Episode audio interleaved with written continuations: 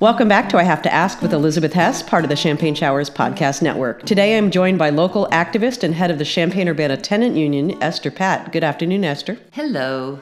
Before we get into your many accomplishments, tell me a little bit about yourself. Where did you grow up? And if not here, what brought you to Champaign Urbana? I grew up in Chicago and I came to Champaign Urbana to be a U of I student. Unlike so many U of I students, I stayed. I was initially attracted by cheap rent in a safe neighborhood and the, and the fact that I could walk almost everywhere because I didn't have a car, and it was much easier to be involved in political action in a physically smaller place where I could get around without a car. That was really a big part of it. Champaign Urbana was lucky enough to get you, and it sounds like you were an activist when you got here. What was your earliest memory of activism? What really ignited your passion to help those less fortunate? I was raised by liberal parents, and so I knew a lot about doing political work. When I first got here, actually, I didn't get involved in anything. First two years, I just went to class and hung with friends, and you know, got a job. But then I initially I got involved um, actually just because it was the 1976 Democratic presidential primary, and as much as people, young people today probably don't know this, but at the time it was shocking that the candidate was already decided before the first election. Like it was December of 75 and already it's Jimmy Carter. And Jimmy Carter, I couldn't believe the first election after Watergate, the best the Democrats could come up with was Jimmy Carter. So I worked in a campaign for a hopeless candidate, Fred Harris. And, and there I met Mary Pollock, who was actually a Champaign City Council member and also a resident director in Champaign residence halls. And she wanted to work on a voter registration drive to get to use the presidential election of the fall to get the students registered and then turn them out in the spring for municipal elections.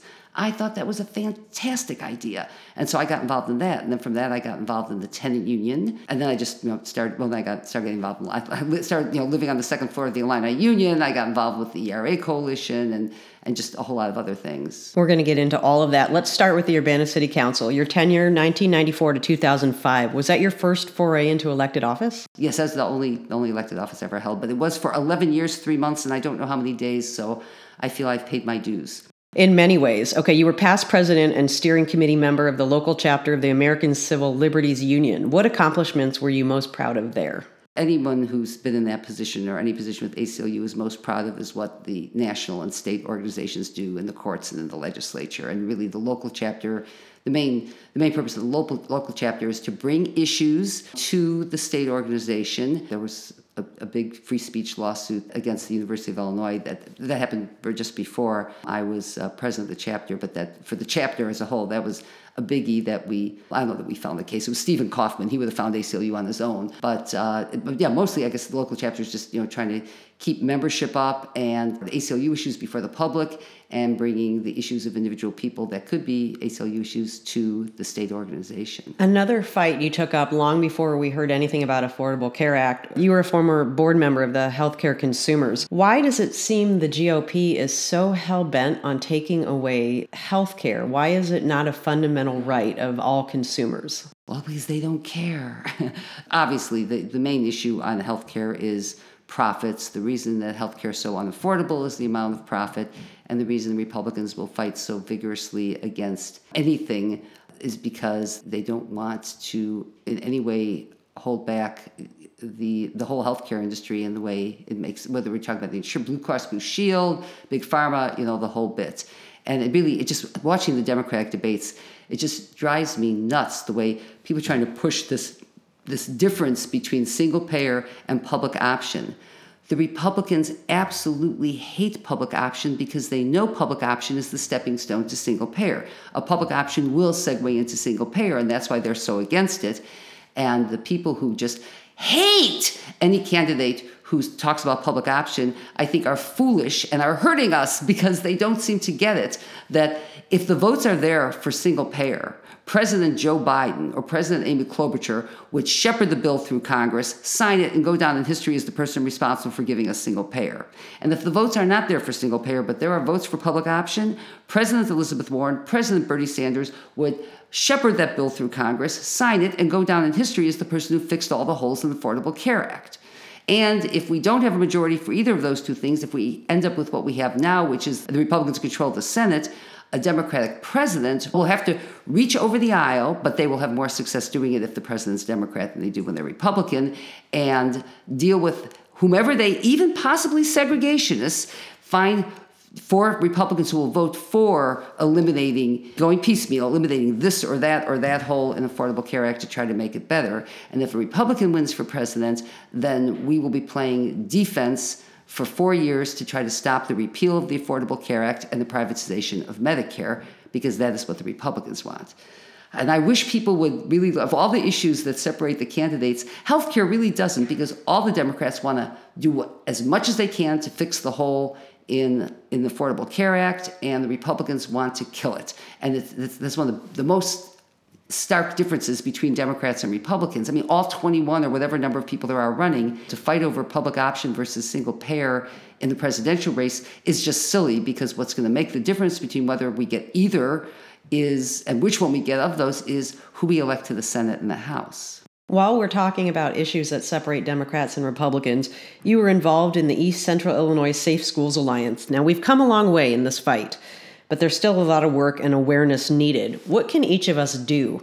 Well, as far as bullying in schools, the single most important thing, whether it's because of real or perceived sexual orientation or because of someone's weight or they have a birthmark on their face or just somebody says somebody doesn't like them or whatever it is the most important thing is for and this is changing this is the most exciting thing that's changed. I mean in my lifetime it seems so little has changed as far as bullying in school but what you tell your kids is you stand up to it. You stand up to it no matter who it is and what it is you you speak out. If someone's being hurt you intervene you yell you go get it you, you yell stop stop you go get a teacher you bring other kids involved in it. But that's really what empowers bullies is the fear that everyone else has of getting involved. Like you tell your kid don't you ever be afraid of anyone thinking you're gay.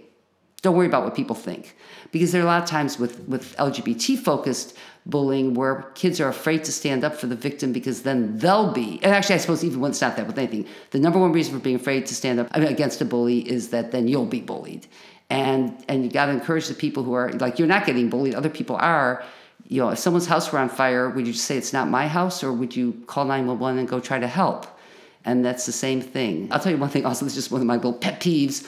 It seems like we went from the boys will be boys to an obsession with with hurting people's feelings on, on, on Facebook or something. And I'm not saying that that stuff doesn't matter, but bullying, I mean, the real problem isn't that someone says something, that someone says something not nice about you. The problem is the physical violence against students by other students in the schools or on school grounds. I, I don't want to help promote the school to the prison pipeline, but when a child commits an act that would be a felony if it was committed by an adult, looking the other way for, for, the administration, for schools, for anyone is just not a defendable option. Esther, let's talk about the number one reason why I consider myself to be a Democrat. The government has no business anywhere near anyone's uterus. You helped create the Abortion Rights Coalition to fight the cutoff of Medicaid coverage of abortions. When did you take this fight on, and why is this so important to you? We created the Abortion Rights Coalition in 76 77 school year. The main motivation was because there was legislation in Illinois House Bill 333, I still remember the number, and it was it would cut off Medicaid coverage for abortion except in cases of rape, incest, or the woman will definitely die. The Hyde Amendment had already passed Congress, and it was going through the court system, and we didn't want Illinois to be part of it, although the bill passed. Governor Jim Thompson, a Republican, vetoed it, and the majority Democratic legislature overrode his veto, so the Supreme Court decision in 1980 was um, which five to four, which upheld denying Medicaid coverage for abortion. Very bad decision. Was a decision on both the federal Hyde Amendment and on the Illinois on the Illinois law. And it's funny that you know the way you introduced the question when you said that's the number one reason you're a Democrat. In 1976, I'd say you'd be a fool, lady, if you are pro-choice and you just support Democrats because there were a whole bunch of anti-choice Democrats. My story just just illustrates that the Democratic majority in the legislature was anti-choice and our Republican governor was pro-choice. When Republican Governor Jim Thompson vetoed the cutoff of the Medicaid funding for abortion in Illinois, his veto message said, This is more than unfair, this is cruel. There's still plenty of pro choice Republican people and candidates too, but pro choice Republican candidates rarely ever win because the party, because now you know the party so owns the anti abortion stand. I suppose likewise it's hard for, not as hard, but harder for anti-choice Democrats to win too. And that took that was years of work, and I take some credit for that for badgering, and I'm sure made a lot of people angry, badgering anti-choice Democrats and badgering Democrats for supporting anti-choice Democrats, and we just did it for a very long time, so that now even someone like you says, well, the reason I'm a Democrat is because of, of, the, of the abortion rights issue. Uh, let me rephrase it. I will never vote for a candidate that isn't pro choice. How's that? Yes, I will never vote for a candidate who isn't pro choice, except, oh, I say that, but I did vote for a few anti choice people against other anti choice people to punish them, or because they had too big a, a margin of, of victory that I didn't want them to win. But that's just a few times I did that. I, I don't do that much anymore. Actually, I haven't done that in a long time. I'd say probably since when did the Democrats finally start getting? I think since 1994, I've voted almost Lisa Madigan. I voted against Lisa Madigan, the lying sack of whatever Lisa Madigan, who ran as a pro-choice candidate and claims to be, be pro-choice, and she has personally done as Attorney General did more to deny women reproductive choice than anyone else, more than the National Right to Life or the Illinois Right to Life Committee or or any group like that. And so I did vote for whatever Republican nut ran against her the last time she ran. I still do that. I get mad. The only thing worse than being anti choice is being a liar and claiming you're pro choice and then going and doing anti choice. And that was Lisa Madigan. And she probably will run for office again. If, if Dick Durbin leaves office and, uh, ever and she runs for his seat, we better be able to stop her because she is bad news as far as I'm concerned. I'm glad you brought up running for office because President Trump has now appointed two people to the Supreme Court. In your own words, how important is it for everyone to vote? It doesn't matter from president on down. Why is it so important? Well, it's only important if you think women are people. And that's one of the big problems we have. And it's a big problem on the left. It's been a problem on the left for, I mean, way, way back before the modern move, women's movement, and it still is today. And it's still the same thing that holds back female candidates as well, is that there are a lot of people who, oh yeah, I mean, they support women's rights, they're not against it. I'm talking about, I'm talking about the voters now, not the candidates. But is it a real important issue? You know, is it enough for them? And it just kills me how many upper class white men look down their nose. I mean, politically have a strong political position of looking down their nose on the women's movement as though it's something frivolous. Or when they talk about working class people, you know, the one time, the one of the two times Barack Obama ever misspoke was in response to the question of why are there more working class in 2008? Why are more working class voters supporting Hillary Clinton than supporting you? Well, because when people, he said, when people are afraid, they cling to, and he gave the wrong answer. I won't even repeat what he said, but because there's no point. But when people are, are afraid, they cling to the safest harbor. And it was very easy for, for upper class, you know, high income, college educated people to support Barack Obama because, you know, they want vision and they want new.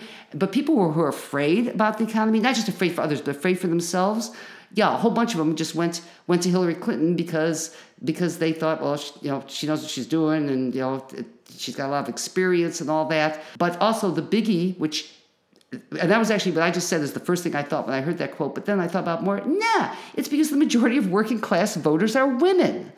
But so many people think of working class as white industrial worker. It's an income demographic, and most are women, and a, and a disproportionate number are people of color. And that was why she had the support, which is you know, not either here or there about Barack Obama and, and Hillary Clinton, but it's interesting how many people, even people who have very complex economic analysis about so many things, ignore the fact that women are mostly working class workers. Let's talk about the last thing that I want to bring up with you while I have you here, and that is your day job. Okay, let's talk about affordable housing. Since your time on the city council, you changed the city's building code to require all new apartment buildings to be constructed in compliance with fair housing standards for people with disabilities. You worked for Section 8 housing to increase that. You worked on mobile home rights. What would you say is the hardest thing in this community for you to fight for? My particular place on the whole affordable housing conversation is that is to just point out that the overwhelming majority of affordable housing money and the overwhelming majority of affordable housing discussion and everything it completely excludes the extremely low income households with incomes below the poverty level. It's really about how much homeowners take for granted housing, being being housed and having a place to live. Affordable housing programs, like all this tax credit housing that's being built, it's affordable if you, a two bedrooms affordable if you make thirty two thousand a year. Which if the person listening makes you know 200000 you might think that that's poor and it is poor but in terms of can you afford rent if you make 32000 a year and you need a two bedroom I, I, can find you a place what i've been working on since 1976 is tenants rights and that's even harder to get attention to believe it or not. And, the, and part of it, it's because, especially around here, it's, I mean, maybe it's like this in other places, and I just wasn't an adult anywhere else. Seems like everyone and his sister is a landlord around here, and which doesn't necessarily mean that they come down on against tenants' rights. But there are a whole lot of liberals in the state legislature, for example, people who we count on for ERA and who are pro-choice and who I like, and they support all the liberal stuff, but they don't support tenants' rights. Because they've been landlords and they you know look at what the bill actually says. Look at the law. It is so hard to care about much less support a fair shake for tenants unless it is someone who is their their son or daughter or their their cousin or so, or their neighbor or their secretary's daughter someone they care about and then all of a sudden they're on the phone to me esther esther is like you know hey sorry but the law is kind of crummy in fact, actually, I have a cute story about Tim. When Tim Johnson was a member of Congress, um, his aide, one of his aides, Will Kyles, who's now on the Champaign City Council, called me because they had a constituent who was 52 years old and was poor and needed housing, but senior housing you have to be 55. And they were wondering if there was something I could do for that person. And I said to Will, I mean, Will, it was the old Will Kyles. I said, well, why don't you tell your boss there's something he can do because he's the one who's got the vote in Congress, not me. And that's, you know, changing eligibility requirements for these things or more money for housing, public housing for people who, who are don't have, don't have children that are under the age of 55. But no, I don't have a magic wand in my drawer that I can just wave for you. People like me who aren't landlords mm-hmm. and no one's ever discriminated against me in renting a place. What are other ways that people are discriminated against? Actually, the most common complaints we get, a big biggie around here and nationwide, is refusing to rent to people because their rent is being subsidized with a, a Section 8 or a housing choice voucher. And that's and that's just about prejudice. And how much of this against is prejudice against black people and how much is prejudice against poor people? You know, there's no way you can really since people won't admit that it's prejudice, they come up with some other nonsense. Yeah, that that is a big problem. And in Urbana and Champaign, when we got the human rights ordinances, and I worked on both of those in the 70s, Section 8 we just kept in there the whole time. Champaign took it out. Then we got it back in for 18 months in the beginning of 2006 but then there was an election in 2000, spring of 2007, so October 2007, they took it away again. And then there's conviction record. I mean, that's a huge problem nationwide, and we probably would not be as involved locally if it weren't for the fact that Champaign and Urbana's human rights ordinances both originally also prohibit discrimination based on prior arrest or conviction record. And again, Urbana has held fast to it, and that's the one that came up in 1997. Three council members got it in their head to try to take that out. We have that protection, but in Champaign, we lost a big chunk of it in 1994. Although it's important for anyone listening to know that in the city of Champaign, it is unlawful to refuse to rent to someone based on a, a, a conviction record unless now, the unless is a biggie. Unless they were convicted of a forcible felony or a drug related felony and have not lived outside of jail or prison for at least five years without another conviction. A Champaign City Council is supposed to be, we went to talk to them in June and took them a petition with 700 signatures, and they're supposed to be changing the law. We haven't heard back yet about that. So we got um, uh, Will Kyles, Matt Gladney, Clarissa Fourman, Alicia Beck, and Greg Stock. And they're going to look at the list of crimes. I think they're going to take off drug possession. I think most of them didn't realize it was in there. They just thought it was drug dealing and forcible felony. They were talking about, they, they assumed forcible felony was violence. If you look at the state definition of forcible felony, one of the crimes listed is burglary. And burglary is not residential burglary, and burglary is not armed robbery. Burglary is taking something that's not yours. So if you walk into a place that's open to the public and have sticky fingers, that is burglary. This really goes more to the heart of fair housing. What is the landlord's compelling interest in your conviction record? Like, how does that affect you as a customer? And you know, you have Tom Bruno, who's the extreme on the Champaign City Council, who constantly talks about the landlord-tenant relationship as an intimate relationship and compares it to a marriage, which it's not a marriage. The question is, isn't who you're going to marry? The because he said, well, it speaks. The criminal record speaks to your character. What the hell does the landlord care about your character? The landlord should be interested in do you pay the rent? Do you pay on time? And do you disturb the neighbors? When they watered down the law to throw in that five year thing back in 94, I was one of the only or the only person to speak to that point on the conviction record. This time around, partially because I got on the Champaign County Racial Justice Task Force and we put in our recommendation changing the Champaign law. And at the Racial Justice Task Force presentation, there were a lot of people, a lot of activist type people, and a bunch of them just jumped onto that issue. And so suddenly we had this you know, coalition of groups. So we got the First Mennonite Church and CU Indivisible and all these people working on it. And that is the only reason that the Champaign City Council really even responded up is because there were so many different people. Before I let you go, last question I have to ask. If you could choose the most important issue for voters to focus on, and as I mentioned, for me, it's keeping the government out of my uterus, what would that one issue be? Oh, for me, it's always abortion rights. Absolutely. Women and men are not legally equal under the law in any way, shape, or form if women lose their equality, if they lose their adult status when they become pregnant. The fact that women are the people who become pregnant and not men does not mean that it's okay to have three classes. Men and women are equal, but pregnant women aren't. And that is really what the whole anti-abortion movement is based about is diminishing women, diminishing pregnancy. You tell a three-year-old, when a man and woman love each other very much, the mommy's tummy gets bigger and a baby comes out. But that's not what pregnancy is. Pregnancy is a total physiological alteration of the woman's being in ways that pose threats to her health and life.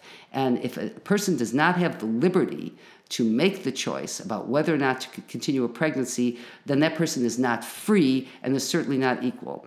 And no issue has ever been more important to me or ever will be. And I don't expect everyone else to make it as important, but I beg people to not take the attitude that we heard from well we, from people who try to rock the boat on things and say oh the supreme court doesn't really matter.